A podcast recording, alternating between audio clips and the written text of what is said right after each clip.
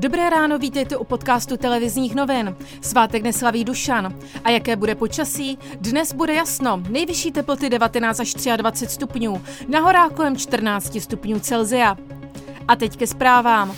Poslanecká sněmovna probírala další balík zákonů, které jí doporučila vláda kvůli pandemii koronaviru. Schválili například větší pravomoce pro strážníky a policisty. Policisté by mohli pokutovat lidi například za porušení nařízení o omezení pohybu nebo za nezakrývání obličejů rouškami.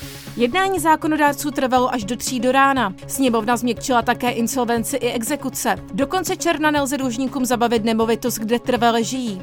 Dále sněmovna odsouhlasila limit pro sankce živnostníkům za opožděné splátky úvěrů. Cestovní kancelář kanceláři zatím nebudou muset vracet peníze za zrušené zájezdy. Nahradí je vouchery na novou cestu.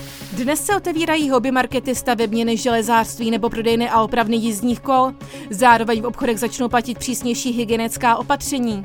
Lidé budou muset dodržovat rozestupy minimálně dvou metrů a u vstupu do všech prodejen musí být dezinfekce.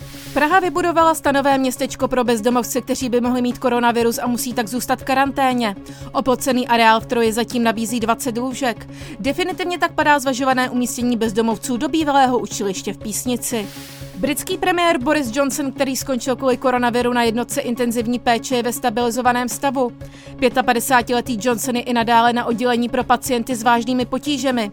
Nicméně podle mluvčího premiéra má jeho léčba pozitivní odezvu a dokázal si i sám sednout na postel. Zatímco amatérské soutěže se letos v Česku nedohrají, fotbalové týmy první a druhé ligy stále čekají, jak se bude situace kolem pandemie v příštích týdnech vyvíjet. Podle nejoptimističtějších scénářů by liga mohla pokračovat v polovině května ale bez diváků.